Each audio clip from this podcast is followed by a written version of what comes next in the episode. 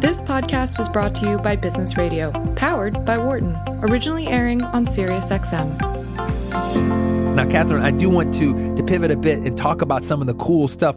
Tell us a little bit about the cool stuff that you're doing, T-Mobile for Business, and how how that how the concept is kind of different in terms of the the more B two B play. I'm assuming, and kind of talk through Yeah. some of the cool stuff uh, that you're doing. Yeah, I, and I want to answer a little bit of your previous question as I transition into that. Excellent. because I think it's all around storytelling. Excellent. Um, I'm a huge fan of Joseph Campbell and the hero's journey and everything we learned about that. mm-hmm. T-Mobile makes that so clear in its brand in terms of like early on when John Legere came in as our CEO, one of the first things they did was name a villain.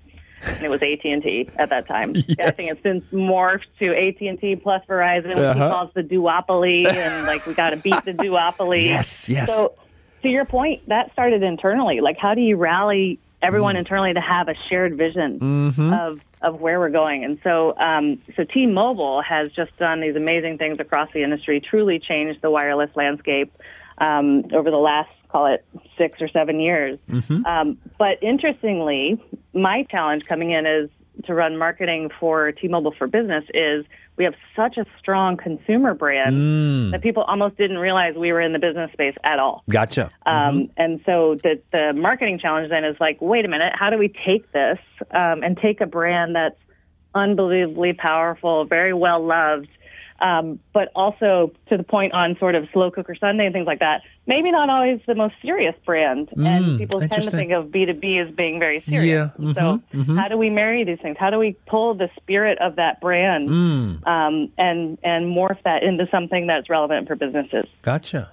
And so, talk a little bit about because that's it, very interesting, right? Because it, it, I I love this that you're what you're describing here, Catherine. It's like it's the double edged sword of powerful branding, right? It's sort of like we have this very well established, very well articulated, very consistent kind of message discipline that we have built, very powerful brand uh, over time in the B2C space, and now we've got to translate that. And, and what exactly do we translate, right? We can't create a new brand, T-Mobile for Business, Right. like right? So how do we? What is? What are the interesting uh, elements from the B two C brand that we can relevantly pull into the B two B space? How do you think? How do you? How do you start to answer that question? It seems like uh, almost like a what is the meaning of life type of a question. Right. you gotta go real deep. You gotta Yeah. go real deep. Uh huh. Yeah, it's uh, you you you nailed it. It's um it because we were so strong, people just assumed there wasn't a B two B brand, and so we I think we thought, hey, like we're our our voice is so loud out there in the world, like how could they not know that we have this B two B brand? So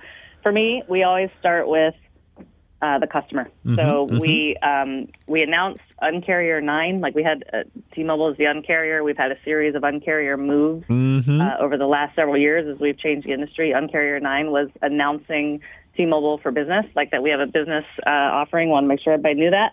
Um, and then so now here we are, fast forward three or four years, and we're finding um, we have to really be overt in in that statement. I think small businesses, like micro businesses, sole mm. proprietors, mm-hmm. they respond to consumer messages. They're open to what they're seeing on TV. They walk into a retail store and they're serviced pretty well that way. But when we start talking about enterprise, which, by the way, is where we're getting tons of traction, tons mm. of interest, just incredible success over the last few years, how do we tell more companies about that?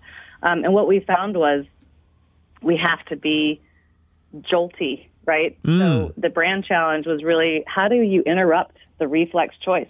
AT&T and Verizon had 20 years on us, like a 20 year head start. Um, so so they're they're the natural names that come to mind. So how do we interrupt that choice and make it feel like something that feels like it's hey, it's too risky to move, so it's too risky to stay. Why are you stagnant? And so how do we inject that um, that little mind, that brain Jedi in there, just to sort of like plant that seed that hey, if you're not looking at us, you're you're missing out on something. Interesting. So we went through this whole journey, um, really trying to understand what that looks like, writing a separate manifesto for T-Mobile for Business. Oh, interesting. Um, really trying to figure out what resonates, what, um, how do we tell this story out to a very specific market? gotcha. And we end up landing on, um, you used the word tagline before, a, a brand positioning around that business is changing. And it sounds so simple, but it's so true. And we really wanted to deposition the idea that you could just stay where you are. Like we want the people, and this fits, by the way, with our overarching T-Mobile Yes, brand. right. We really want the people who are questioning the status quo and who are looking at things different and who want to have an impact on their businesses and aren't afraid to ask the questions and why are we doing things the old way when there's so much changing around us. And so that felt like a very natural place where T-Mobile, because of who we are as a company, have unique permission to play. You know, we're we're sort of the poster child for um, strategic disruption, and so we we felt like we had a, a um, special platform that we could share this message from that other companies don't have. Very, very cool. Catherine, tell us a little bit about the the offerings. Uh, so sort of the, the to get take it to the the product level in terms of like what what are some of the cool things that that T-Mobile is offering uh, businesses and enterprises in this space in terms of like what what are some of the the cool uh, y- you know kind of components that are helping these small businesses be more successful.